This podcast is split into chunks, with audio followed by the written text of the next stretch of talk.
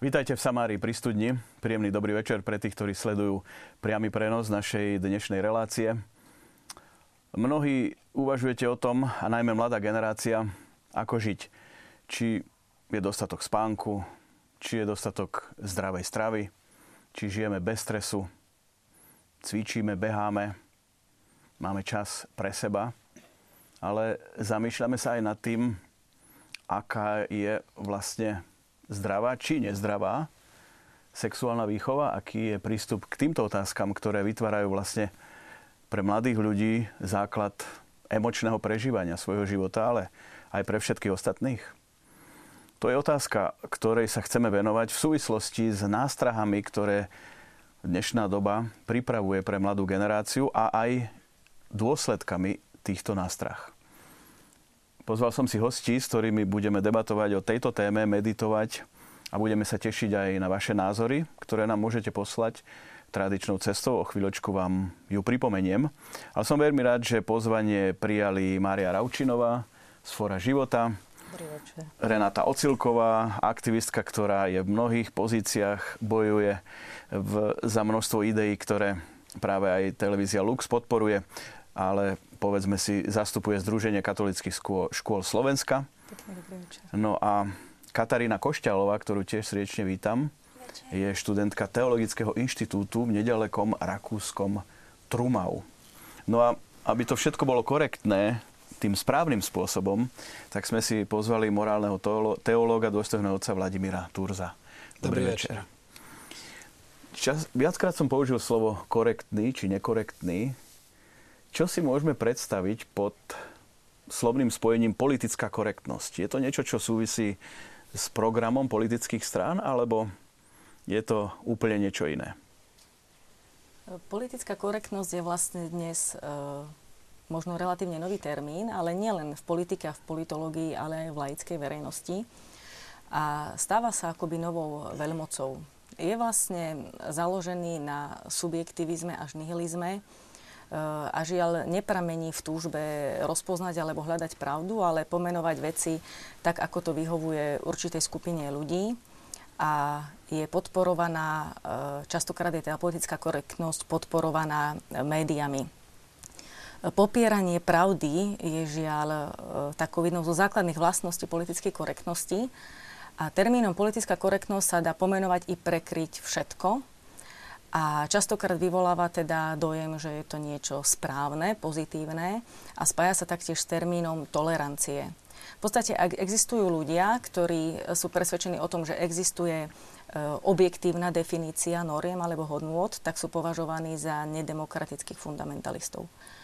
A týmto subjektivizmom politická korektnosť vlastne nielen narúša základy demokracie, ale vytvára priestor vlastne na budovanie totality.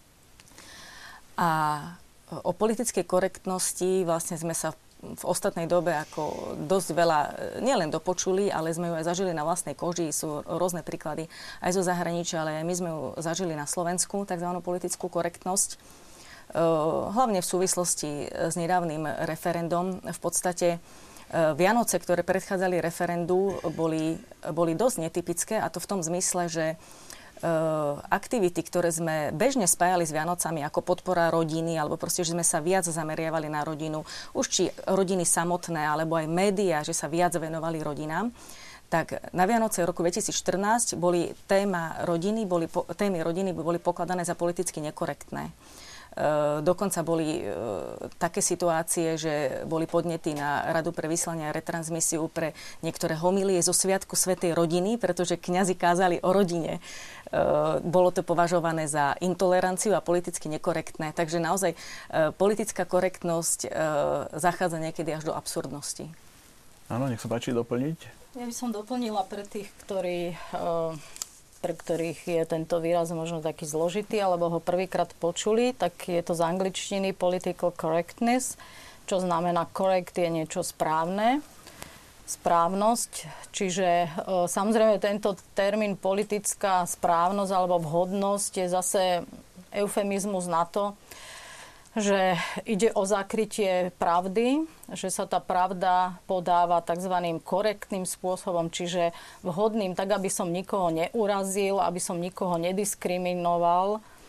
Čiže pôvodne sa to možno zrodilo aj z možno z pozitívneho zámeru, že nejaká skupina ľudí e, v takej verejnej rozprave e, nechcelo sa, aby táto skupina ľudí bola nejako uražaná.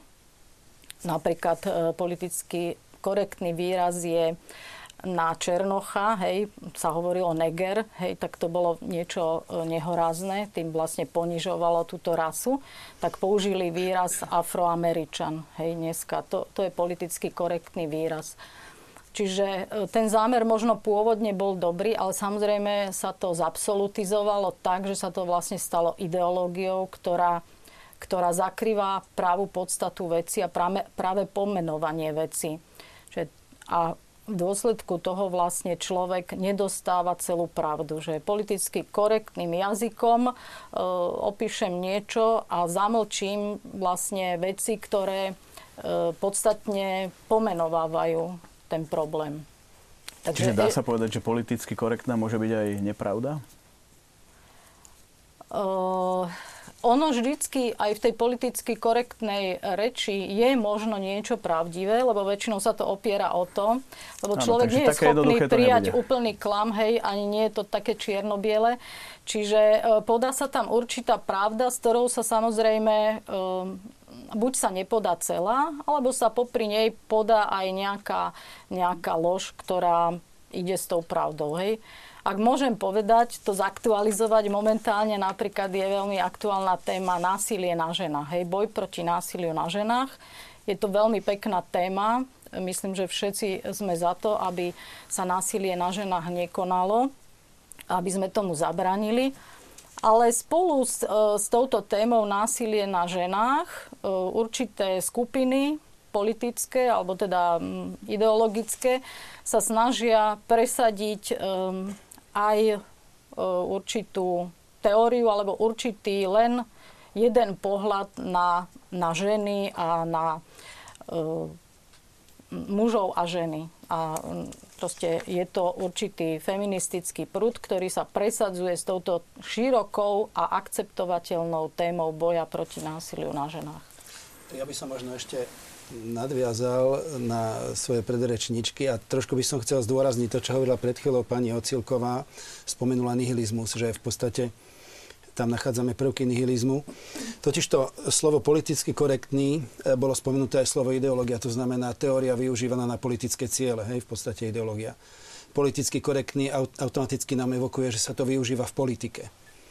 Ale ono to tak e, zasiahlo vlastne našu, našu spoločnosť, že e, môžeme to kľudne používať v prenesenom zmysle slova, čiže nielen v politike, ale kdekoľvek.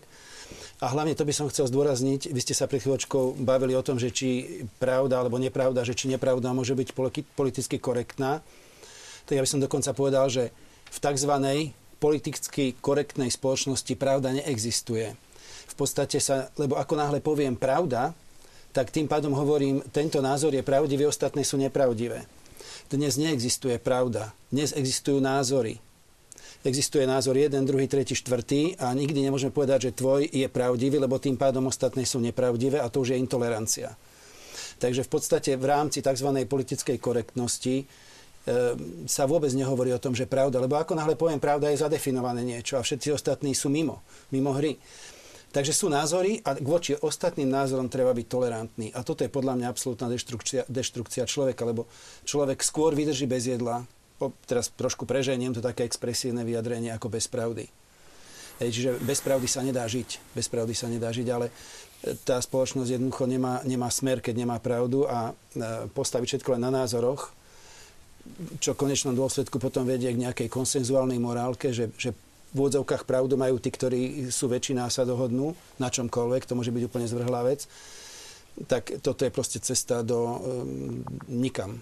Cesta, ktorá spoločnosť jednoducho nikam nevedie. Takže toto by som chcel zdôrazniť, že, že, že v politicky korektnej spoločnosti pravda neexistuje. Áno, ja som vám slúbil, že pripomeniem údaje, na základe ktorých nám môžete aj vy napísať a to je e-mail v samári zavinač tvlux.sk alebo sms na číslo 0905 60 20 60 a tešíme sa na vaše postrehy či názory. Ale kým dáme slovo vám, pani Ocilková, možno Katarína by nám mohla doplniť z jej pohľadu, povedzme takej mladšej generácie, ešte k definícii politickej korektnosti. Tak ja žijem momentálne v Rakúsku a uh, môžem uviezť dva príklady politickej korektnosti, ktoré sa spájajú s Rakúskom. Prvý príklad je rakúskej štátnej hymny. A v rakúskej štátnej hymne sa do roku 2011 spievalo, že Rakúsko je domovinou veľkých synov národa. Avšak toto pomenovanie sa zdalo byť urážlivým pre istú skupinu ľudí, ktorá lobovala, aby sa to zmenilo a v roku 2011 sa štátna hymna zmenila a dnes sa spieva o veľkých synoch a cérach národa. Myslím si, že toto je príklad, ako pani Ocelková spomínala, kde sa kde politická korektnosť zachádza až do absurdít. A tak keďže Slovensko ide tým smerom západu, tak som zvedavá, či na Slovensku to bude raz problémom a budeme spievať, že zastavme ich bratia a sestry. Nech sa oni strátia v našej štátnej hymne. Ďalší príklad, ktorý môžem uviezť, je príklad um, transexuála Kočita Wurst, ktorý vyhral Eurovíziu, um, ktorý sa stal idolom, ospev- ospevovaným vzorom ktorého, ktorý získal širokú podporu politických osobností a titulky novín hovorili o víťazstve tolerancie. Avšak zrejme bolo politicky nekorektné poukazovať na vplyvy transexuality na dnešnú spoločnosť.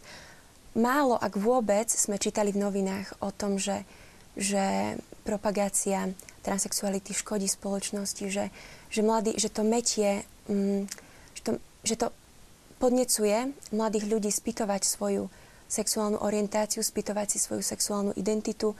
Už malo sa hovorilo o tom, že transexuáli majú o 20% vyššiu mieru samovrážd, depresí a že teda propakovať tento životný štýl je, je, je nezdravý pre našu spoločnosť. O tomto sme čítali málo a toto sa mi zdá byť dobrý príklad politickej korektnosti a preto by som chcela pozbudiť nás všetkých, aby sme mali odvahu hovoriť pravdu s láskou a rešpektom, ale pravdu, ktorá je možno politicky nekorektná, ale treba ju hovoriť a nahlas. Áno, aby sme sa dostali ďalej, takou istou inšpiráciou našej dnešnej relácie je kniha americkej psychologičky Miriam Grossmanovej a psychiatričky a psychologička, by som to správne povedal. Žiaľ, podľa pravidel tejto krajiny nemôžem povedať názov tej knihy, ale uh, zaoberá sa tým, ako vlastne táto politická korektnosť môže vplývať na život vysokoškolskej mládeže v Spojených štátoch amerických, kde vlastne ona sa denodenne stretávala s príkladmi z praktického života, kde tieto nástrahy pre mládež naozaj v niektorých prípadoch boli až e, dramatické, čo sa týka ohrozenia života a všetkých ďalších vecí a dôsledky najmä tejto politickej korektnosti už boli celkom reálne a na papieri a my sa potom možno neskôr dostaneme aj k tomu, že či už tie dôsledky vidíme aj u nás na Slovensku alebo ešte nie. No a ja by som v tejto súvislosti poprosil réžiu o príspevok, kde sa nám podarilo pani Miriam Grossmanovú náhrať telefonicky, aby sme počuli niektoré z jej názorov. I would say, first of all, that you need to be informed.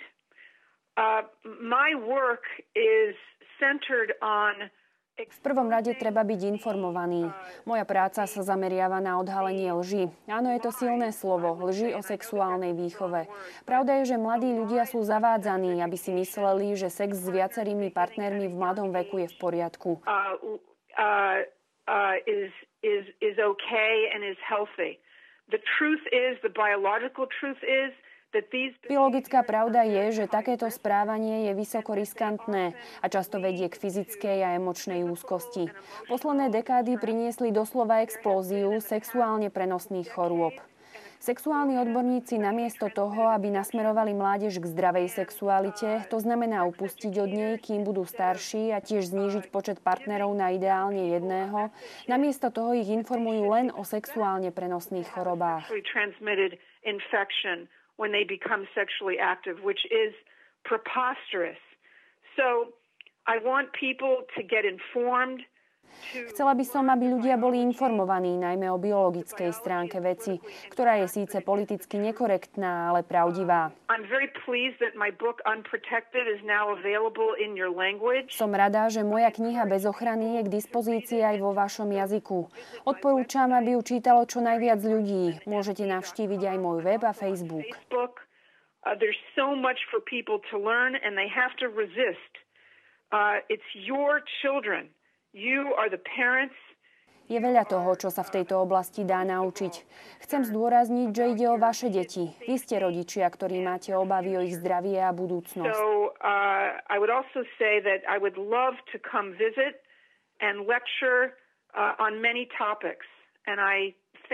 Ďakujem za telefonát. Rada pricestujem, aby som prednášala o množstve tém. Teším sa na spoluprácu v budúcnosti. Working with you in the future.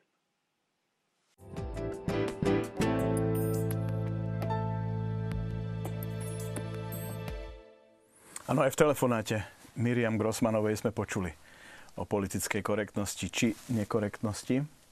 Ja som vlastne začínal tú našu reláciu tým, že zaoberáme sa správnym životným štýlom, aby sme sa kvalitne stravovali, aby sme sa dobre vyspali, aby sme sa vyhýbali stresu, by sme športovali, išli si zabehať, zacvičiť. A čo s oblasťou sexuálnej výchovy alebo vlastne prežívania sexuality? Ako by sme mohli nadviazať na ten telefonát v našej diskusii? Čo v tomto smere je vlastne ako keby politicky korektné, ale, ale Môžem, napadlo mi k tomu, keď som počula pani Grossman, keď hovorila, že vlastne e, mladí sú vedení k tomu, že je normálne mať viacero partnerov a pritom je potrebné ich viesť k tomu, aby mali jedného partnera vlastne k vernému monogamnému vzťahu. E, tak mi napadlo, že mne sa stalo na jednej prednáške, že som sa opýtala mladých ľudí, mali asi 17-18 rokov, že či potrebujeme sexuálnu výchovu. Aj som im teda povedala príklad, že ja patrím do generácie, ktorá nemala sexuálnu výchovu a teda necítim sa nejak postihnutá všetky potrebné informácie, čo sa týka biológie, e, prenatálneho vývoja, vzniku ľudského života, ako aj výchovy k vzťahom som dostala a že ja tam nikde teda nevidím medzeru a že teda či potrebujeme sexuálnu výchovu, sexuálnu výchovu podľa nich a prečo. No a samozrejme odpovedali chlapci, že áno. A tak som sa pýtala, že prečo. Jeden z nich odpovedal, že z recesie, tak to by som teda ešte chápala v takom veku. A druhý odpovedal tak s takou vážnou tvárou, že preto, aby sme sa vedeli vyhýbať pohlavným chorobám. A tu som si uvedomila, že, že dnešní mladí uverili tejto lži, že oni potrebujú sexuálnu výchovu na to, aby sa vedeli vyhybať sexuálnym chorobám. A ja mu hovorím, a vieš, ako sa vyhneš sexuálnym chorobám? Jedine abstinenciou, vernosťou a zdržanlivosťou. Takže už dnes budeš verný tvojej budúcej manželke. Určite budeš rád, keď ti tvoja manželka povie, že ty si jej prvý. A na dievčata som sa obratila a povedala som, a vy určite budete chcieť, aby vám povedal váš manžel, že ty si jeho prvá. A ako sa na to pripravíš? Jedine tak, že už dnes budeš verná zdržanlivosťou a abstinenciou. A týmto predchádzame aj pohľavným chorobám. A ďalšia vec, ako čo sa učí teda v tejto sexuálnej výchove, ako predchádza tehotenstvu, čo je ďalšia lož, pretože tehotenstvo nie je choroba, ale tehotenstvo je dar života a patrí do manželstva. Hej. Čiže vlastne to je to, e, čím sú dnes mladí vlastne manipulovaní a naozaj, že uverili tej lži, že oni sa majú učiť, ako predchádzať pohľadným chorobám a tam existuje jediná cesta. Vernosť, zdržanlivosť abstinencia. Áno, to sme práve počuli aj v telefonáte, že dnes hm, podľa tých skúseností zo Spojených štátov sa nehovorí o tom, že koľko mať partnerov a kedy, ale pripravujú ich na to, že áno, rátajte s tým, že je tu riziko toho ochorenia. Jak by som mohol, mňa zaujalo to, ako ona poveda pani e, Grossman, ako hovorila, že musíme argumentovať cez biológiu, biologickými argumentami a vlastne, že je politicky nekorektné používať túto argumentáciu. Samozrejme, lebo keby sme išli e, do biológie, stačí z do biológie, netreba ísť ani do teológie, tak sa musíme dostať k pravde o človeku. Ako náhle vidíme vám správdu, tak dostaneme sa v podstate k tomu, čo hovorí aj pani Ocilková. A e, ja teraz trošku budem do vášho bývalého povolania zakášať. Vy ste pôvodom, teda pôvodným vzdelaním farma, farmakologička. E, keby ja si myslím, že keby si žena napríklad, mladá žena, prečítala príbalový letak hormonálnej antikoncepcie a rozumela mu, neexistuje, že by to dala do úst. Ja si pamätám na jedno veľmi silné vyjadrenie jednej, jednej pani, ktorá predáva v lekárni, taká známa jedna a ona povedala doslova, to nemôžem ani citovať, to bolo veľmi silné vyjadrenie, že, že keby niekto mňa alebo moju kolegyňu z mužov, teda z našich manželov, nútil to jesť. A teda veľmi silná reakcia tam bola, aj, že, že oni vedia, čo tam je. Takže keby sme boli v, normál, v normálnom svete a postupujeme tak ako pri normálnych liekoch, že si zrátam tie benefity, ktoré mi to prináša, tie rizika alebo nežiaduce účinky. Neviem si predstaviť, že by nejaký ústav, ktorý to má na starosti, že by tú antikoncepciu schválil. Že to je niečo tak zničujúce pre tú ženu, pre ten organizmus.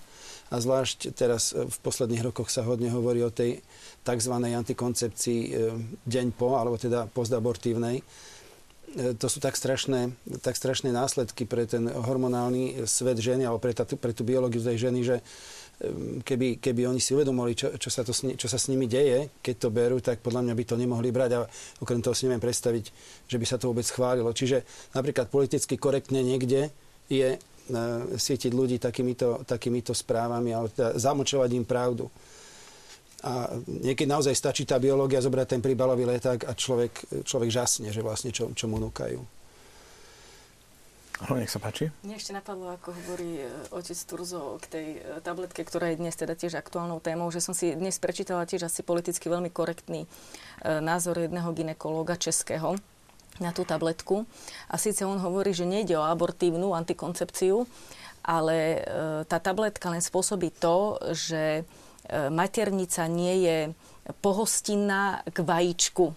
A to je vlastne polopravda, ktorá, ktorá vyvoláva dojem naozaj, že že len teda akož vajíčko sa asi teda sklzne po tej maternici a sa neuhniezdi. A on tam e, zamlčal tú dôležitú pravdu, ktorú samozrejme každý e, súdny človek vie, že ide o oplodnené vajíčko, keďže je to tabletka po. To znamená, že je to abort, hej? je to vražda ale ten článok bol tak napísaný, že tu nejde o abortívnu tabletku, ide len o to, že maternica nevytvorí e, pohostinné prostredie pre vajíčko. Čiže fakt, že je to eufemizmom vlastne pomenovaná vražda.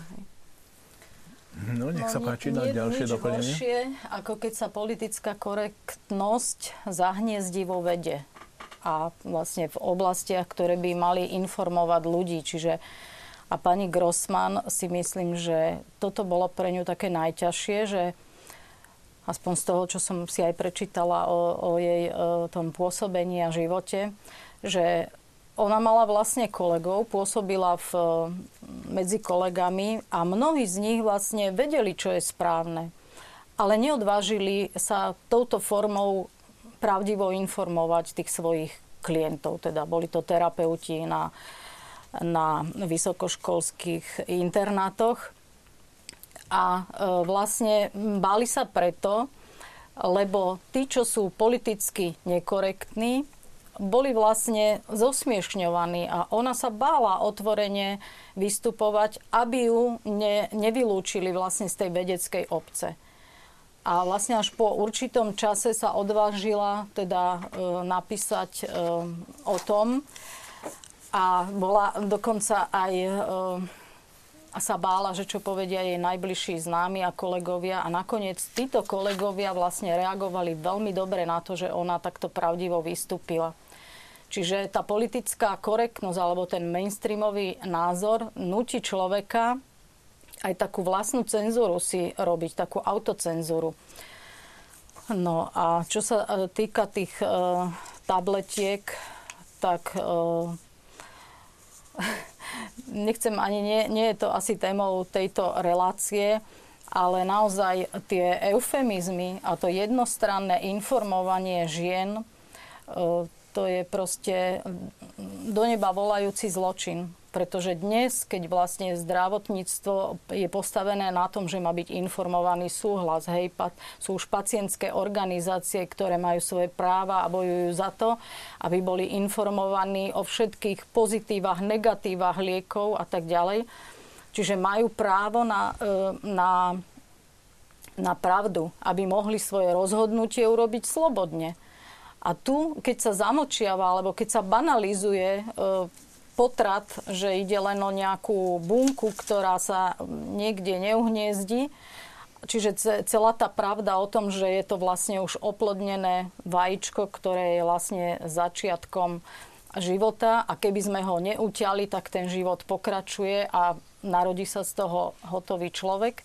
Tak toto je proste do neba volajúca lož, alebo teda taká polopravda, ktorá úplne e, obmedzuje slobodu e, rozhodnutia tej ženy, že či to vezme alebo nie. Pretože ona je vlastne oklamaná. A ja si myslím, teda len krátko, e, ja si myslím, že niekedy, ja nechcem nikomu ubližovať, ale myslím si, že niekedy cieľa vedome sa tam používajú výrazy, ktorým tie ženy nemôžu rozumieť. Napríklad sa napíše účinok, alterácia endometria. Ako bežný človek nevie, čo to je endometrium, že to je vlastne vystelka maternice, alterácia, že to je zmena. Čo je vlastne to, že ona nemôže to, to vajíčko prijať, aby sa ohniezdilo, to oplodnené vajíčko. Čiže takéto slovné spojenie, tomu rozumie skutočne iba odborník kdežto bežná žena, ona, ona nevie, že to má tieto účinky. Čiže, čiže ak má bežný intimný život, celé roky to užíva, tak je jasné, že k tomu niekedy muselo dôjsť. Samozrejme, s pravdepodobnosťou iba narábame. Takže toto je napríklad, ja si myslím, jedna z najvážnejších vecí, kde tzv. politická korektnosť nedovoluje povedať pravdu a má to, má to vážne dôsledky pre celú spoločnosť.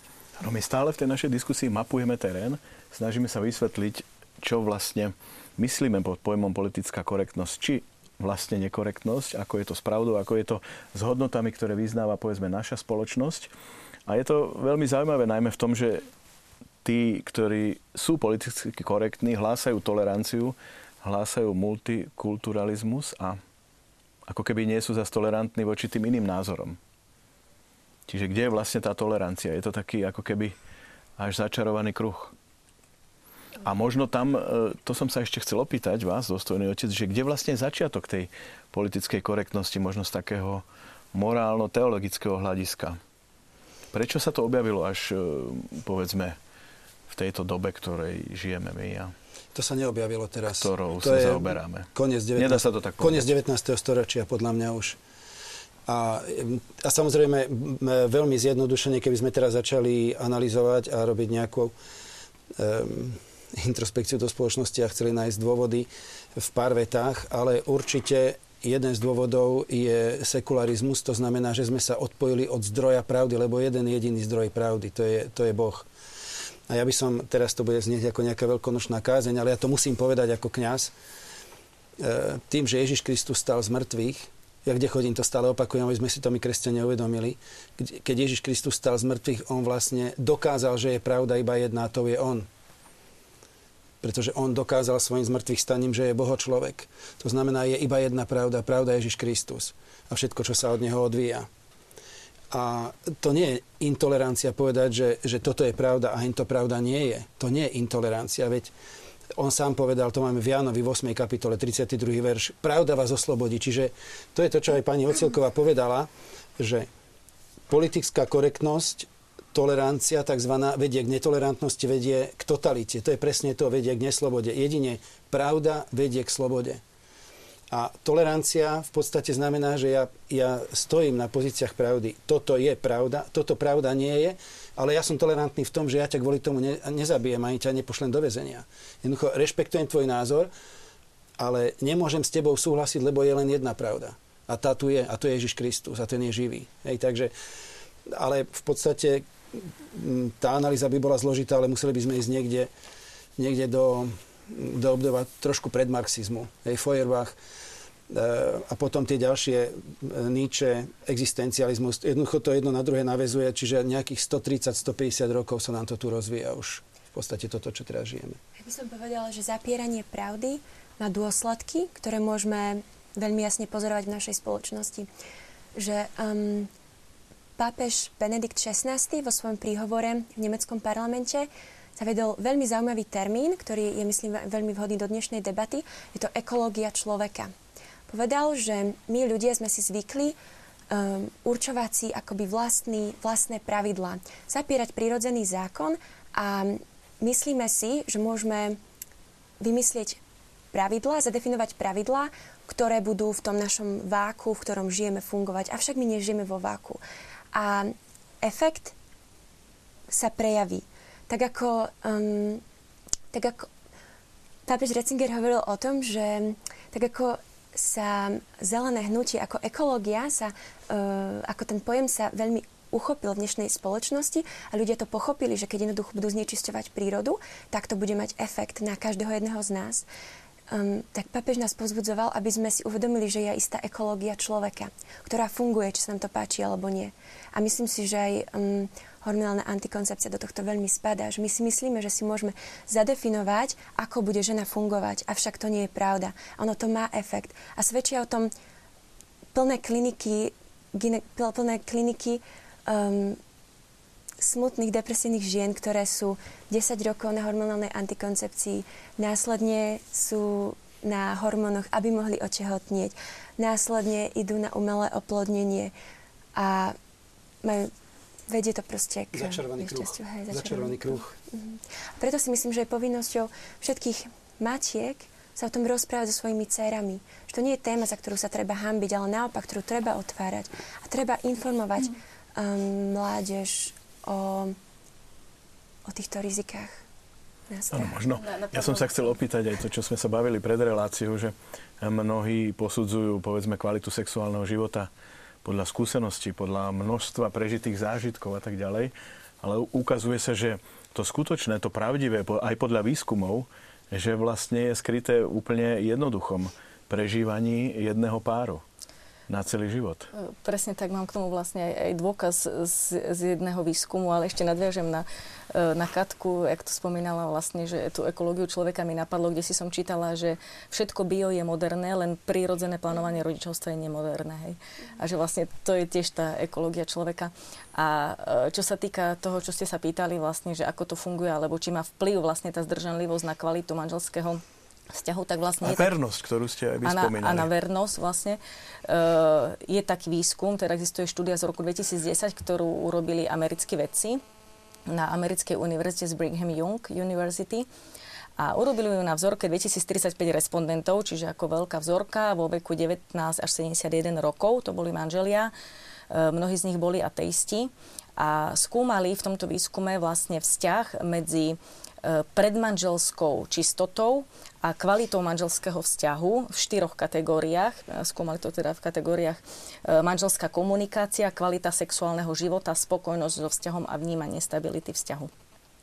No a to, že bola teda vnímaná stabilita vzťahu, manželská komunikácia a spokojnosť so vzťahom e, vyššie, lepšie, pozitívnejšie, v tom prípade, keď boli obaja panna a panic, alebo minimálne jeden z nich, panna alebo panic, pri vstupe do manželstva, tak to je asi také logické, to by každý očakával. Ale veľkým prekvapením toho výskumu bolo, že najvyššia kvalita sexuálneho života bola u tých manželov, ktorí boli do svadby panna a panic. Čiže nie u tých, ktorí si to pred svadbou vyskúšali, ale u tých, ja to volám s odloženým štartom. Čiže u tých naozaj, ktorí vstupovali do manželstva ako panna a panic. A to je vedecký výskum. Hej, na ano, vzorke 2035 Výskum, používame biológiu a nehovoríme o tom z teologického pohľadu. Ale to sa dá, všetko, čo sme tu pred chvíľočkou počuli, s tým sa dá len súhlasiť, lebo ekológia človeka znamená, že je to dobre pre človeka. To, čo hovorí, hovorí pani Ocilková, že z biológie poznávam v podstate, že čo je pre človeka dobré.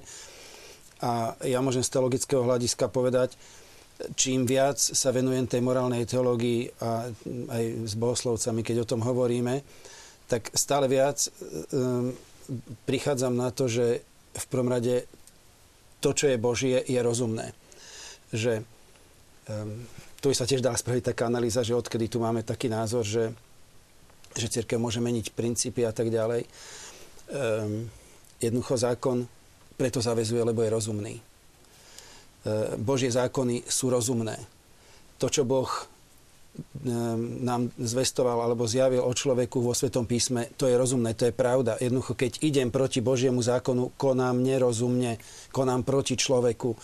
Takže ja nemusím hovoriť, že, že takto musíš konať, lebo to povedal Pán Boh. Áno, je, je síce pravda, že to Pán Boh povedal, ale tým, že to povedal Pán Boh, keďže je väčšiná pravda, ono je to aj pravda o človeku.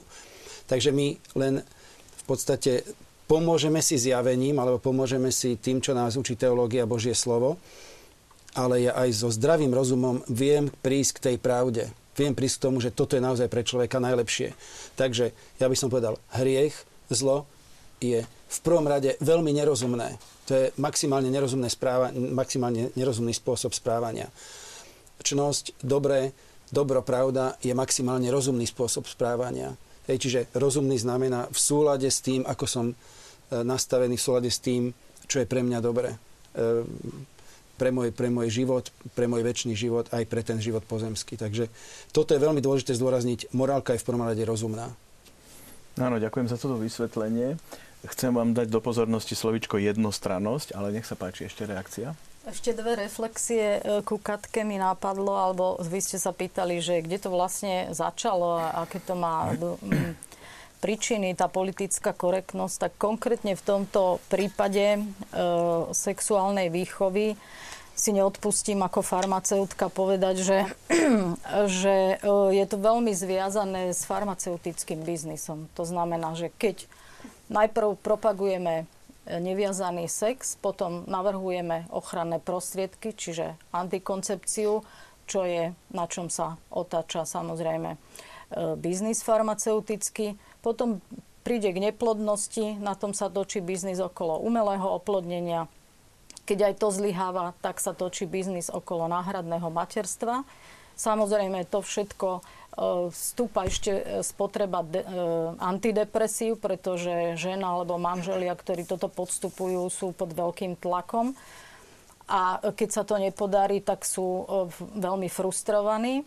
A samozrejme to môže smerovať až k úplnému záveru, že vlastne človek ako troska životná v starobe, hej, sa, je úplne, stráca zmysel života, je nepotrebný a Mm, žela si umrieť, čiže vedie to k eutanázii. Čiže toto je úplne naviazaný reťazec, ktorý um, asi myslím, že majú záujem proste určití ľudia alebo skupiny točiť tento priemysel vlastne na takej e, neznalosti a neinformovanosti ľudí. Ale ešte druhá vec mi napadlo, e, e, pán dekan spomínal tu teda Boha, Božie veci, náboženské veci. Ako nemyslím si, že je správne toto vylúčovať aj zo sekulárnej sféry. Napríklad sama tá Miriam Grossman hovorila, že jedna z politických korektností je napríklad to, že duchovný rozmer človeka sa úplne proste vytlača aj z tej terapeutickej praxe, že e, vlastne väčšina e, tých študentov je veriacich, či už takého vierovýznania alebo takého ale má vzťah teda k týmto e, veciam náboženským, ale vlastne o tom nemôžu rozprávať. Nie je to zahrnuté ani v tých e, otázkach, ktoré oni ako svojim klientom dávajú pri vstupnom e, teste alebo v tom vstupnom pohovore. Jednoducho táto oblasť sa úplne zamočiava. A pritom duchovný rozmer človeka je veľmi podstatný pre jeho život, pre jeho správanie, pre jeho rozhodovanie. Čiže jedna z tý, e, politických korektností je napríklad aj toto, že nesmieme hovoriť v sekulárnej sfére, e, aj my, kde sa pohybujeme, ako náhle spomenieme nejaké niečo duchovné, alebo čo to už je náboženské, to je ideologické. To vôbec nie je pravda, pretože duchovný rozmer človeka je jeden zo základných rozmerov. Čiže aj tu tá politická korektnosť sa veľmi silno uplatňuje. Ináč je pravda, že tá, tá veľmoc politickej korektnosti alebo tolerancie je tak silná, že častokrát posúva aj naše hranice, že naozaj my sa pristihneme pri tom, že tak ako ste sa aj opýtali, že či sme teda tolerantní alebo nie, že, že sme obviňovaní z toho, že nie sme tolerantní, hej. A otázka je teda aj to, čo otec tvrdzuje, že čo vlastne máme tolerovať, hej, tak ako hriech určite nemáme tolerovať, hej, alebo život, e, taký životný štýl, ktorý vlastne ľuďom škodí, hej, keď, keď to zase nepomenúvam, e, ke, alebo keď to chcem pomenovať občianským jazykom, hej, tak hriech je vlastne život, ktorý ubližuje človeku. A napadá mi k tomu, ako k tomu presadzovaniu vlastne takého jednostranného pohľadu, alebo teda až zatláčania takej objektívnej normy naozaj tých ideálov, že americký psychológ eh, Joseph Overton, on vlastne vytvoril teóriu, že každý termín má tzv. okno možností. Podľa neho sa to aj pomenovalo Overtonovo okno. A on hovorí, že môžeme si zobrať akýkoľvek termín a ak, sa na to, ak na to použijeme technológiu, on to hovorí, že technológia zmeny spoločenského postoja, tak môžeme úplne zmeniť e, spoločenskú mienku na daný termín. A on ako príklad tam používa termín kanibalizmus. To je naozaj dnes úplný extrém. Hej, na tom sa dá veľmi dobre vysvetliť to Overtonovo okno. Ja si síce myslím, že by sme mohli hovoriť aj o takom termíne, ako je e, manželstvo ľudí rovnakého pohľavia. Naši starí rodičia, ktorí prežili vojnu a proste bojovali o život a s hladom, určite by ani im nenapadlo riešiť takéto témy, čo my dnes riešime. Ale dobre, ok, zoberme si to na príklade kanibalizmu. Hovorí, že ako prvé treba len začať hovoriť o termíne, ktorý je absolútne nepriateľný, len treba o tom hovoriť. Veď je sloboda slova, môžeme hovoriť o čokoľvek, o čomkoľvek. To je vlastne hovoriť o nepriateľnom. To je vlastne prvá fáza tej technológie zmeny.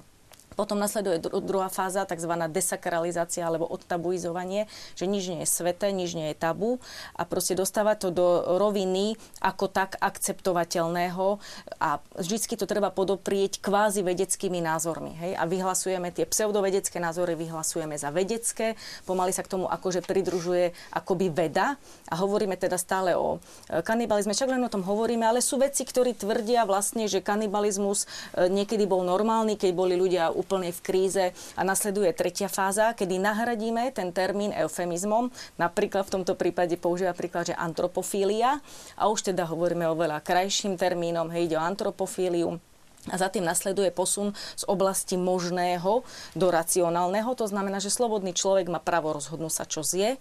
A za tým nasleduje popularizácia termínu. To znamená, že termín antropofília sa dostáva do správ, do talk show a používa sa termín, že a vy ste nevedeli, že táto spevácká hviezda je antropofil a už sa to vlastne považuje za niečo normálne. Všade sa s tým ľudia stretávajú v médiách, na internete, vyskytne sa nejaké stanovisko nejakej skupiny antropofilov a za tým nasleduje z popularizácie už len vlastne krok do politiky, zmení sa zákon a ľudia, ktorí neuznávajú kanibalizmus, sú trestateľní a politicky nekorektní. Hej?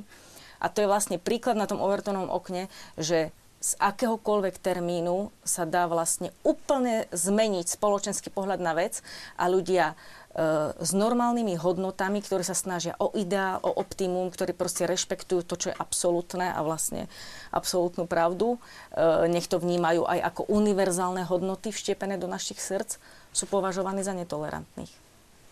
Ešte šťastie, že tu máme tú pravdu, o ktorej nemusíme kričať ani ju až tak obhajovať, lebo je tu.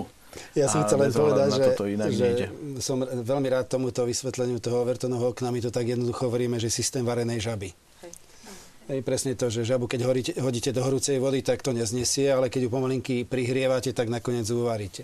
Presne to a, a vidíme to v priamom prenose. Človek, ktorý má viac ako 30 rokov, tak to už zažil stokrát toto, tú opakovanú lož, ktorá nakoniec sa stane politicky korektnou a pravdivou v odzovkách. Áno, ja som chcel ešte dostať sa k slovičku jednostrannosť a ako vlastne táto jednostrannosť a aj politická korektnosť vplýva na mládež, ale aby sme sa na to naladili a možno aj vás pozvali k účasti, povedzme formou otázok, či SMS-iek alebo e-mailov. Poprosím režiu o klip, kde by sme mali vidieť mládež v takom tom správnom naladení.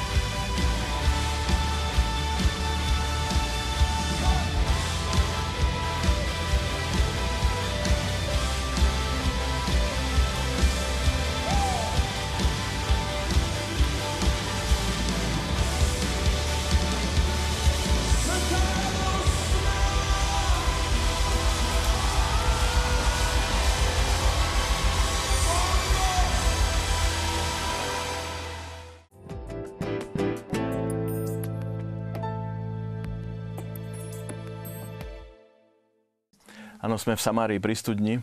Diskutujeme tu aj počas klipu. Sme neprestali, lebo téma je veľmi zaujímavá, aktuálna a ako keby objavujeme možno aj niektoré nové prístupy, postupy na základe toho, čo prichádza smerom zo západu. A mne tiež napadlo, keď sme sa o tomto všetkom bavili, o politickej korektnosti, že či sa takýmito témami zaoberá povedzme aj tretí svet, Afrika, Latinská Amerika a tak ďalej. Isté, že asi nie sme dostatočne informovaní, ale ja mám skôr pocit, že ani veľmi nie. No, podľa, ak môžem, taká nečakaná otázka, ale myslím si, že sa takto nezapodievajú tou témou, ale oni sú obeťou tej politickej korektnosti, tento tretí svet, lebo práve tam sa e, jednoducho, tam sa hrnú, hrnie ten biznis e, celej tej sexuálnej, mm, čo som predtým spomínala vlastne tej nite, čiže tam sa hrnú tie antikoncepčné prostriedky, tam sa mm, proste hrnú, hrnie ochrana pred e, vírusom HIV a podobne. A Takže by som povedala, že oni sú obeťou toho, tej politickej a, a korektnosti. sa to tam sexuálne reprodukčné práva. Áno, a tiež, tiež o tom ako veľmi politicky korektný termín, ktorý áno. naozaj pôsobí veľmi pozitívne. Sexuálne reprodukčné práva. Tam sú tie dôsledky áno. už toho. Tam tak ako, aké sú skúsenosti uplatné. na Slovensku s jednostrannosťou napríklad, o ktorej hovoríme? Nie je až tak minulosti. Ja som chodila na strednú pedagogickú školu a moja trieda bola čisto dievčenská. My sme jedného chlapca a 30 dievčat.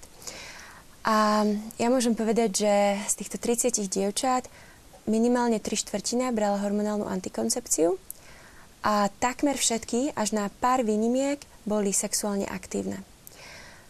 Um, okrem toho, moja trieda bola pre mňa tak trošku skúsenosť mnohých tragédií.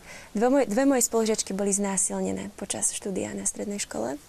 Jedna spolužiačka mm, sa seba poškodzovala, sa rezala. A jednu spolužiačku tak zbil frajer, že bola v nemocnici. Čiže ja, ja som toto veľmi osobne vnímala okolo seba a nedovolím si povedať, že moja trieda je reprezentatívna vzorka, ale ja mám túto skúsenosť. A jediná sexuálna výchova, ktorú sme na škole mali, bola pani ginekologička, ktorá nám prišla predstaviť rôzne metódy, antikonce- rôzne metódy antikoncepcie. Ja si myslím, že toto nás, dievčatá, naozaj neochránilo. A tým nemyslím len, a tým nemyslím len fyzické zdravie, ale aj emocionálne zdravie a, a pers- perspektívnosť šťastného života do budúcnosti. Čiže informácie, aké sa k nám, k mládež dostávajú, sú jednostranné. Um, ja tu mám zo pár výrokov zo spoločnosti, ktorá si dáva za cieľ do roku 2017 definovať koncept sexuálnej výchovy na Slovensku. A na ich stránke píše vety typu Antikoncepcia je súčasťou života každej modernej ženy. Alebo hormonálna antikoncepcia nie je v žiadnom prípade pre ženu škodlivá.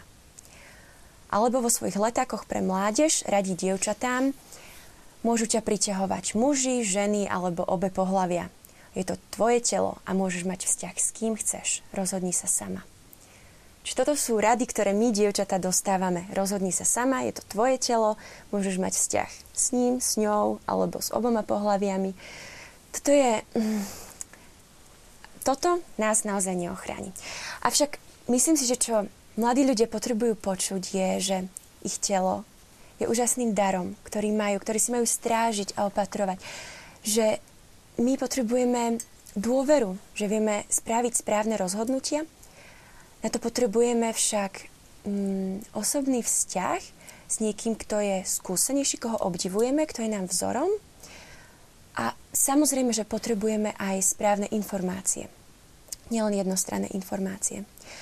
Veľmi dobre tieto informácie spracovala práve Miriam Grossmanová v tejto knihe, kde píše o mnohých prípadoch mladých dievčat, ktoré klopú na, jej klinik, na dvere jej kliniky, uh, jej kancelárie a v mnohých prípadoch sú to úspešné mladé ženy, ktoré študujú na prestížnych univerzitách. Ako už pán moderátor spomínal, dávajú si pozor na svoje stravovanie, veľa športujú, majú veľké ambície do budúcnosti a žijú um, seba, disciplínu v takmer všetkých oblastiach ich života. Avšak v oblasti sexuality robia veľa nesprávnych rozhodnutí. Mm, potom klopu na dvere kancelárie, pretože trpia depresiami či seba poškodzovaním a nevedia prečo. Prepadajú ich návaly depresie a oni sa čudujú, že prečo. A nerozumejú tomu. A keď a postupne cez rozhovor, keď sa vlastne táto psychiatrička dozvedá, že mali povedzme desiatich partnerov, po, uh, desiatich sexuálnych partnerov počas budúceho roka, tak im to začne dochádzať, že toto môže spôsobovať depresiu. A teda myslím si, že dievčatá by mali vedieť, ako funguje, ako funguje ich telo. Miriam Grossmanová tam veľmi pekne píše o tom, že napríklad biochemia väzby a oxytocín by mala byť e, súčasťou slovníka každej mladej ženy. O tom, že keď, že keď žena kojí, tak jej telom prúdi hormón oxytocín, ktorý vytvára veľmi silnú väzbu medzi ňou a dieťaťom. A tento istý hormón sa vyplavuje aj počas sexuálnej aktivity, a vytvára veľmi silnú väzbu emocionálnu na partnera, s ktorým má tento sexuálny styk. A keď na druhý deň tento partner o ňu nejaví záujem a ignoruje tak to vytvára automatický efekt. A keď sa to stane raz, dvakrát, trikrát, tak to vytvára depresiu. A toto je realita, ktorú, o ktorej treba hovoriť. A myslím si, že je to zodpovednosť v prvom rade rodičov rozprávať sa o tom, so svojimi deťmi, dávať im príklad svojho života a nebať sa hovoriť o týchto témach, avšak aj všetkých pracovníkov s mládežou, učiteľov a všetkých nás. Takže budeme sa o tom hovoriť. Nech sa páči. Aby to bolo tak, ako nám tu Katka hovorila, tak to by sme napríklad uh, uh, museli odmietnúť politicky korektnú rodovú rovnosť a uznať, že muž a žena sú iní, sú biologicky iní, ale to samozrejme zasahuje aj, aj ich psychiku, aj ich správanie. A práve politicky korektné je mm, čoraz viacej, tá rodová rovnosť nám to hovorí, že e, muž a žena sú síce biologicky iní, ale teda psychicky je to len odrazom nejakej výchovy a teda toto chcú zrovnať. Hej? O tom je rodová rovnosť. Takže e, práve, že treba aby mladí dostali tú výchovu, že ženy sú úplne inak konštruované ako muži a na základe toho musia aj inak pristupovať aj k, k tomu životu sexuálnemu. Hej? Čiže tá žena je veľmi zviazaná, tá sexualita je veľmi zviazaná s psychikou ženy a to všetko ju hlboko zasahuje. Čiže akýkoľvek promiskuitný život sa nutne musí odraziť e, negatívne na psychike ženy. Takisto skorý sexuálny život. E, ja som si dovolila spísať e, podľa Miriam Grossmanovej e, také základné oblasti, v ktorých teda ona postrehla tú politickú korektnosť, čo sa týka teda výchovy a konkrétne sexuálnej výchovy. Čiže tak, tú politickú korektnosť áno, v úvodzovkách. Tak, No, ktorú my áno, v teda úvodzovkách. sa snažíme tu rozobrať názory, ako nie celkom korektnú. ktoré mainstream presadzuje, ktoré sa presadzujú v podstate aj v sexuálnej výchove.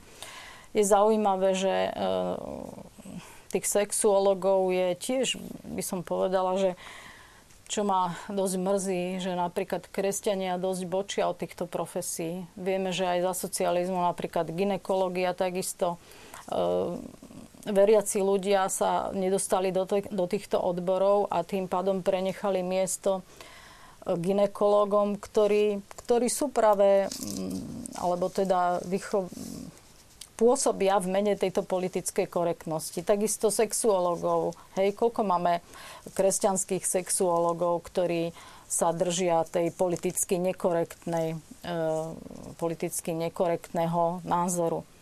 Ale teda vrátim sa k tomu, čo som tu chcela prečítať. Čiže čo je dneska taký mainstreamový, um, mainstreamové názory uh, v sexuálnej výchove? V prvom rade používať ochranné prostriedky, hej, aby sme nedostali v prvom rade, aby neotehotnela žena, aby nedostali sme infekciu.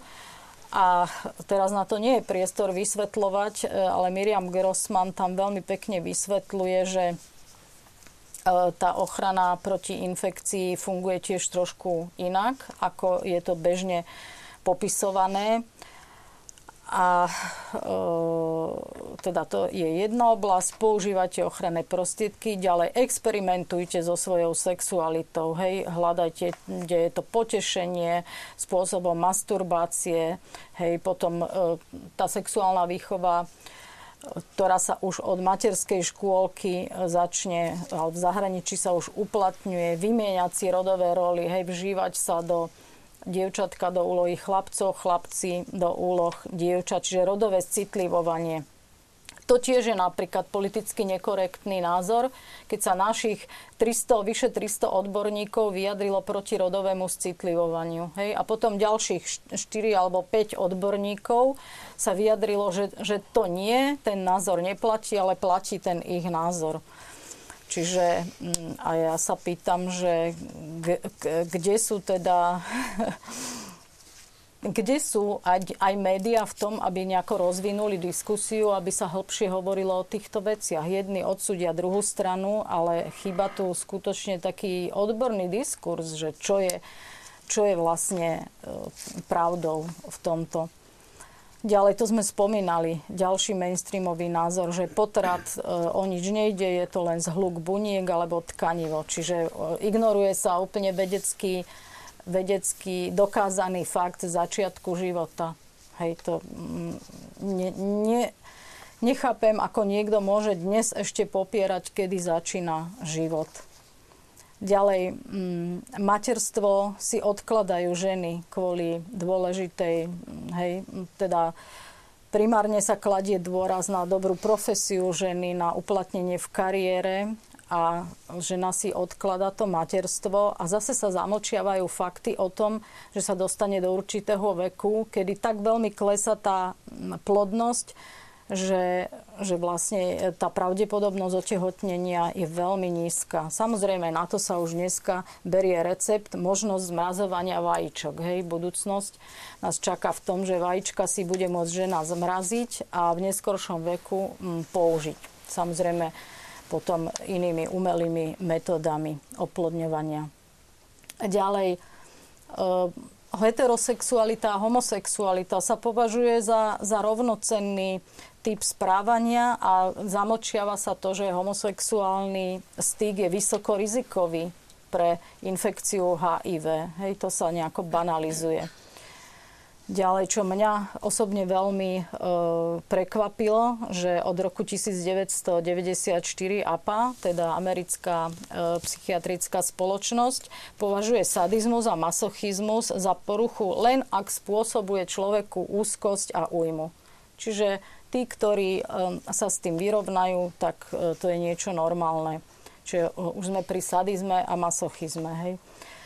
Ďalej, to tu Katka spomenula, že ženy a muži sú rovnakí, čiže zamlčiava sa to, že žena je oveľa citlivejšia a zraniteľnejšia v sexuálnych vzťahoch. A čo je úplne napríklad zamlčaný fenomén, tak to je postabortívny syndrom. To e, som mala známu, ktorá chcela robiť diplomovku na medicíne na túto tému a to povedali, že to nie je téma. To také niečo neexistuje. Hej, a pritom sa uznáva napríklad posttraumatický syndrom, keď sa dejú nejaké katastrofy, tak napríklad keď e, bolo no, či už e, tsunami alebo niektoré veľké katastrofy, tak sa zapájajú všetci odborníci, aby týchto ľudí liečili, čo je v poriadku, a ich rodinných príslušníkov a ďalšie generácie. Ale postabortívny syndrom, kto sa tým zaoberá? Kto sa zaoberá tým, že ženy sú poznačené po potrate psychicky e, do konca života? Takže toto sú také základné veci, ktoré som chcela aj konkrétne spomenúť, aby ľudia mali prehľad Môžem, o tom. Kratulinko len zareagujem na to, čo hovorila pani Ravčinová e, s tým e, sadizmom a masochizmom. Keďže nesmieme hovoriť e, názvy, nedávno bol film, kniha, alebo kniha, film. Mm. E, ja som ani nevidel, ani nečítal, ale e, asi všetci vedia, o čom hovorím, 50 odtieňov. E, nepovieme celý názov. Vieme, že dievčatá, chlapci na cirkevných školách behali s touto knihou. Hej. Čiže to je to, čo vy ste pred chvíľočkou hovorili.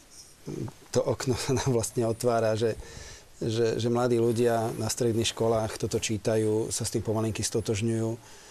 Potom sa vám mnohí ľudia v mladom veku medzi 20-30 priznajú, že majú také skúsenosti. A proste tiež politicky nekorektne povedať pravdu, že, že je to chore. Je to chore. Hej, to jednoducho sem nepatrí do spoločnosti. Tak čo s týmto? Vypočuli sme si to všetko. Aká je podľa vás mládež dnešná? Nevie to prečítať alebo nechce to prečítať? Že predsa len za tou kvázi politickou korektnosťou sa skrýva aj niečo iné a že je to do istej miery polopravda, niečo, čo nám vyhovuje v tom, aby sme žili si náš život ďalej v pohode, tak povediac. Ja si myslím, že ten tlak spoločnosti je naozaj veľmi, veľmi silný. A že že mladí ľudia potrebujú veľmi, veľmi silnú podpornú skupinu ľudí okolo seba. Preto si myslím, že práca mládežnických organizácií, či už scoutingu, alebo domka, alebo mládežnických centier je veľmi kľúčová v tejto role. A že práve v dobie puberty je kľúčovým vo formácii uh, hodnot, ktoré pretrvávajú podstate už celý život. Čiže myslím si, že ak mladí ľudia majú toto to prijatie a skupinu ľudí, ktorá, ktorá pre nich vytvára kultúru okolo nich, tak túto správu sú veľmi otvorení prijať. A ešte v súvislosti s tými citáciami alebo s oblastiami, ktoré, s ktorými sa zaoberá Miriam Grossman, mi, napadlo, mi napadla veľmi zaujímavá vec, ktorú tam ona poznamenáva, že je zaujímavé, že vo všetkých oblastiach, hlavne čo sa týka zdravotných rizik ako fajčenie alebo obezita alebo rôzne iné zdravotné rizika, hovoríme o prevencii, ale o sexualite hovoríme o redukcii rizika. Hovoríme len o antikoncepcii, o, o tom, ako zredukovať negatívne, negatívne vplyvy, aké má promisku... Dôsledky už. Už len dôsledky. Hej, hej. Tak. Hej. Avšak myslím si, že, že po, po poskytnutí informácií a po lásk- a s láskavým prístupom v oblasti dôvery sú mladí ľudia otvorení prijať túto správu a myslím si, že by sme im v tom mali dôverovať, že sú schopní prevencie a nie len redukcii už negatívnych dôsledkov aké má promiskuita či skorý sexuálny život. Jedna diváčka sa nás pýta, takže skúsme porozmýšľať otázku, ktorá e, trošku navezuje na to, čo ste práve spomínali, že dieťa v puberte v zlej partii, v škole a vo voľnom čase holduje alkoholu, možno aj drogám, vôbec nepočúva rodičov. Čo s tým? Čo by ste im poradili? Aj keď viem, že to necelkom súvisí s témou politickej korektnosti, ale predsa len nenapadá k tomu v zásade, ako veľmi ťažko sa dáva rada, lebo to je zložitá situácia, ale... A skúsme z tohto pohľadu. Veľ, veľmi dobre to načrtla v podstate Katka, že to spoločenstvo je veľmi dôležité. Hej? V podstate tá výchova stojí možno na troch pilieroch, že rodina, spoločenstvo, škola. A pre dieťa alebo pre mladého teda v takomto veku je veľmi dôležité fakt to spoločenstvo. Hej? Je tam spomínané žiaľ, že, že nemá dobrú partiu. No, to je, to je naozaj, ako považujem teda za kľúčové, lebo to už je vek, kedy naozaj ako rodičov asi E, ťažko akceptuje, alebo teda je kríza v akceptácii rodičov alebo rešpektovaní rodičov a tam teda zohrávajú rolu, veľkú rolu priatelia a teda asi aj škola. Hej. E, napadá mi k tomu, čo sa týka školy, ja som ešte chcela doplniť také informácie, že čo dnes vlastne ponúka slovenská škola ako v tejto oblasti. Áno, to bola ďalšia otázka. Aká je alternatíva? Okay, tak voči som... politickej korektnosti. No, že čo vlastne dnes ponúka slovenská škola, tak Ehm, náš e, súčasný školský systém e, má prierezový predmet alebo prierezovú tému výchova k manželstvu a rodičovstvu, ktorý bol prvýkrát vlastne napísaný v roku 98, inovovaný v roku 2010 a je schválený ministerstvom školstva. Ale nie je to žiadny povinný predmet. Uh, funguje to ako dobrovoľný. Na internetovej stránke štátneho pedagogického ústavu je to aj napísané v podmenovacom spôsobe, že školy by sa podľa neho mali riadiť, alebo by s ním mali pracovať, alebo niečo v tom zmysle. Je tu ale taká dobrá správa teraz, že v novom štátnom vzdelávacom programe, ktorý bude platný od septembra 2015, bude súčasťou tohto štátneho vzdelávacieho programu. Čiže dalo by sa povedať ako povinná prierezová téma. A táto téma výchova k manželstvu a rodičovstvu je orientovaná skutočne hodnotovo, e, proste z pohľadu naozaj tých, e, toho optima a ideálu e, vychováva deti a mládež teda k vzťahom. Týka sa to vlastne od prvého ročníka cez súrodenecké, kamarské vzťahy až po teda zalúbenie, láska, až po teda strednú školu. Čiže vlastne týka sa to aj mládeže.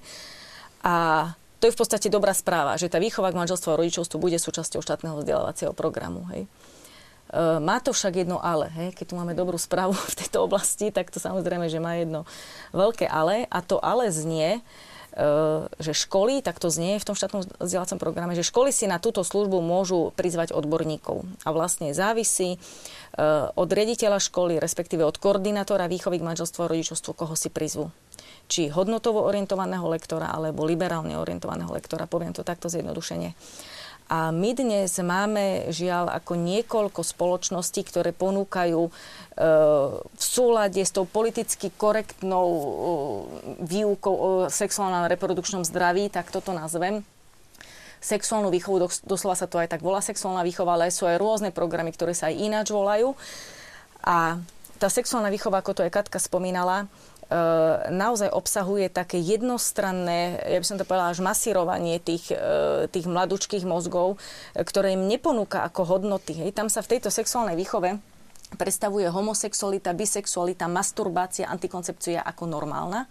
Dokonca s návodom, ako sa má masturbácia robiť. Deťom sú vysvetľované pojmy exhibicionizmus, fetišizmus, prostitúcia, transvestita, petting, sexualistik a tak ďalej naozaj sa tam pracuje s takými termínmi, ktoré som ja ako 15 rokov vydatá žena nepotrebovala a mnohým termínom som ani nerozumela a myslím si, že teda o nič som neprišla.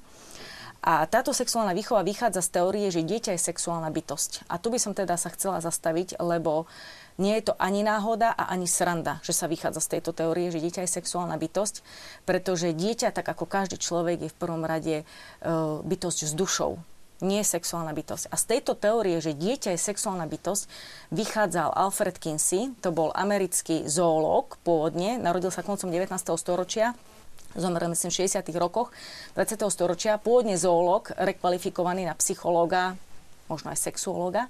A on teda vychádzal z teórie, že dieťa je sexuálna bytosť a chcel túto svoju teóriu dokázať tak, že robil výskumy s 5-mesačnými až 14-ročnými deťmi a to takým spôsobom, že ich stimuloval k orgazmu a stopkami meral, ako často dosiahnu orgazmus. To bolo v podstate zneužívanie detí. To bola vlastne pedofilia, dovolím si povedať deviácia, aj keď to možno nie je politicky korektné, ale ja to takto vnímam. A z tejto teórie, na ktorej stával Alfred Kinsey, vychádza sexuálna výchova, že dieťa je sexuálna bytosť. Preto hovorím, že to nie je sranda, že z tejto teórie vychádza e, táto, táto náuka. A táto náuka napríklad tam má také odporúčania, že majú mladí používať prezervatív v kombinácii s antikoncepciou ako ochranu pred tehotenstvom a sexuálne prenosnými infekciami. To je to, čo som povedala na začiatku, že tam sa učí, uh, ako sa chrániť pred tehotenstvom, pričom tehotenstvo nie je choroba. Hej? Ale je to takto predkladané uh, spolu s pohľavnými chorobami. Mám tu aj dve strany vytlačené z tejto sexuálnej výchovy, kde sa napríklad uvádza, že okolo 15. roku sú chlapci a dievčata fyzicky zrelé na to, aby mali pohľavný styk a tak ďalej. O tom, kedy a s kým mať sexuálny vzťah, má právo rozhodnúť sa každý sám. Ani zmienka o tom, že sexuálny styk patrí do manželstva. Toto je vlastne v kapitole o sexualite. E, potom v odseku prvý sexuálny styk je tu, že pred prvým milovaním treba vyriešiť niekoľko závažných otázok, očakávania, rizika, vhodnú antikoncepciu a ochranu pred infekciami, sexuálne prenosnými ochoreniami a nákazou vírusom HIV každá dvojica je jedinečná, nedá sa presne povedať, čo je a čo nie je správne. Toto učí sexuálna výchova, ktorá sa ponúka pre naše deti, lebo je to asi od 7. ročníka základnej školy a mládež pre strednú školu. Taktiež by som e, dala do pozornosti, že máme e, na Slovensku k dispozícii brožúrky Sexualita dievča, sexualita chlapcov, ktorá vlastne je financovaná ministerstvom školstva. Ináč táto sexuálna výchova, o ktorej teraz rozprávam, je finančne podporovaná úradom vlády Slovenskej republiky, napriek tomu, že nie je schválená ministerstvom školstva. Uh, tie brožúrky, ktoré spomínam, sú financované ministerstvom školstva. Uh, ja si dovolím povedať, že tie obrázky a tie teórie, ktoré sa tam nachádzajú, sú soft porno. Naozaj mne bolo z toho fyzicky zle, keď som si to ako žena, matka pozrela. A to sa ponúka ako výchova, či výučba, alebo vzdelávanie, neviem, čo to ako má uh, sledovať uh, pre, pre našich mladých. E, tiež sa tam uvádzajú také e, odporúčania, že e, masturbácia je normálna, dokonca zdravá, že treba mať stále pri sebe prezervatív a takéto zvrhlosti. Hej. To, to obsahujú naše výchovno-vzdelávacie brožúrky, ktoré nie sú schválené, ale za to financované ministerstvom školstva. Uh, tiež by som chcela upriamiť pozornosť na to, že v súčasnosti v celoštátnej stratégii ochrany a podpory ľudských práv je niekoľko odporúčaní, že sa má zaviesť sexuálna výchova do škôl. Eh, ďalej je tam taká úloha, ktorá znie, budem citovať, zabezpečiť, aby objektívne informácie ohľadom sexuálnej orientácie, rodovej identity a rodových prejavov boli súčasťou štátnych vzdelávacích programov a učebných osnov celoživotného formálneho i neformálneho vzdelávania. A ja si teda dovolím povedať, že to už, toto už nie je výchova k vzťahom. Toto je naozaj eh, ideológia, ktorá môže veľmi ublížiť našim mladým. Politicky korektná. Vyzerá to tak. Vyzerá to tak. Diváčka sa nás pýta, ďakujem nám za reláciu, že sa to všetko začína pri slovách užívať, zažiť a ako keby obetavý hrdina, ktorý si dokáže aj niečo uprieť, sa vytratil. Samozrejme, ale ja by som ešte jednou, jednou krátkou vetou len reagoval to, čo pani Ocielková hovorila s Alfredom Kinsim. Tam sa začalo strašne veľa blúdov, ktoré sa bohužiaľ prenašajú až do našej spoločnosti a každý z nás je sexuálna bytosť v tom zmysle, že sme e, sexualita je ontologický rozmer osoby. To, čo Kinsey spravil, že zo sexuality, ako to nazval jeden existencionalista, spravil genitalitu. Nie genialitu, genitalitu. To znamená, sexualita je, je niečo, čo ma definuje ako muža. Čiže ja ako muž myslím, hovorím, konám, e, aj teda morfologicky som muž. Kým si v podstate spravil z, zo sexuality genitalitu, to znamená, ako keby sexualita sa vyčerpávala len používaním genitálií, čiže pohľavných orgánov. Čiže z duchovného, duchovného, psychického spravil niečo čisto fyzické, by som povedal až vulgárne. A to súvisí aj s tým, čo sa pýta diváčka, že samozrejme, ak všetko sústredím len na pohľavné orgány, tak jasné, že to skončí v užívaní si hej, a, v, a v slasti a v rozkoši a tak ďalej. Čiže ako náhle sexualitu e, tam zoberiem z toho ten duchovný rozmer, ktorý tam nevyhnutne je, veď tí, ktorí sú v manželstve, o tom by mohli rozprávať, čo znamená manželstvo a čo znamená z toho sexuálny život že ako náhle tú sexualitu chápem celku ako integrálny rozmer osoby, tak nevyhnutne tam je obeta, je tam ten duchovný rozmer, tolerancia, chápanie, milo, skutočne milovať toho partnera. Čiže že toto je zásadný posun, ktorý, ktorý vlastne on má na svedomí, tento človek. Záverečných 5 minút našej relácie nám dáva priestor na to, aby sme vyslali súhrnú správu z našej dnešnej relácie. Od každého z vás pár viet, aby sme skúsili nejakým spôsobom to nasmerovať Chceli sme vysvetliť, ako to je s politickou korektnosťou, chceli sme o tom troška pouvažovať, pomeditovať, ale zdá sa, že tým, že to sem prichádza, všetko už z tých krajín, kde to je naplno rozbehnuté, najmä tie dôsledky, že sa musíme na to pripraviť, zdá sa. Aby sme vedeli motivovať aj mladú generáciu k tomu, aby sa nebala hľadať pravdu aj tam, kde je niekde na papieri politická korektnosť. Nech sa páči, pani Raučinová. No, veľmi často sa, na, sa nám vytýka to, že u nás to nie je ešte také zlé a uh, to máte nejaké len informácie zo zahraničia a podobne. U nás e, to nehrozí ani s tou sexuálnou výchovou. Nie je to ešte také povinné a podobne. K tomu by som povedala asi toľko, že je dôležité, aby sme mysleli dopredu v tomto. A aj preto som vďačná tejto relácii, že hovoríme o týchto témach, preto aby sme ešte niečo urobili, čo zabráni tomu trendu, ktorý v mnohých krajinách už je. Čiže tá úplná politická korektnosť u nás ešte nie je. Napríklad, že môžeme hovoriť aj e, tuto v tejto relácii, alebo že ešte môžeme vyjadriť svoje názory, aj keď sme už zosmiešňovaní. Čiže e, ešte tá sloboda aká taká je. Ale také pozitívne posolstvo k tým mladým by som dala to, že ja chápem, že ten vek je taký naozaj, že tá mladá generácia je nabitá tou erotikou a aj e, tou svojou pohlavnosťou.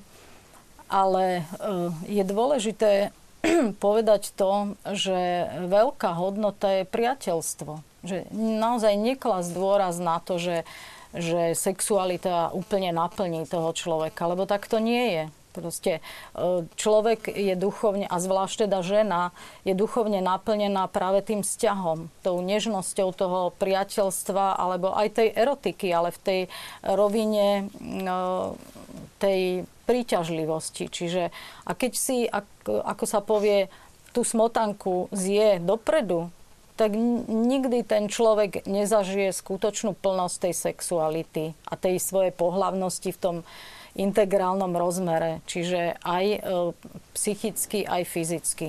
Čiže je veľmi dôležité, e, tak ako keď si odopriem jedlo, tak po určitom čase ten hlad bude úžasný a to jedlo mi bude veľmi chutiť. Keď sa stále prejedám, tak mi to jedlo nikdy nechutí.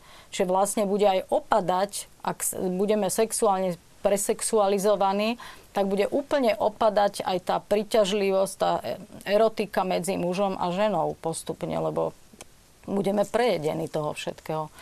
Takže to je moje pozitívne posolstvo, Ďakujem aby pekne. si to mladí nechali všetko Poprosím, v tej plnosti prežiť. teraz, Katarína.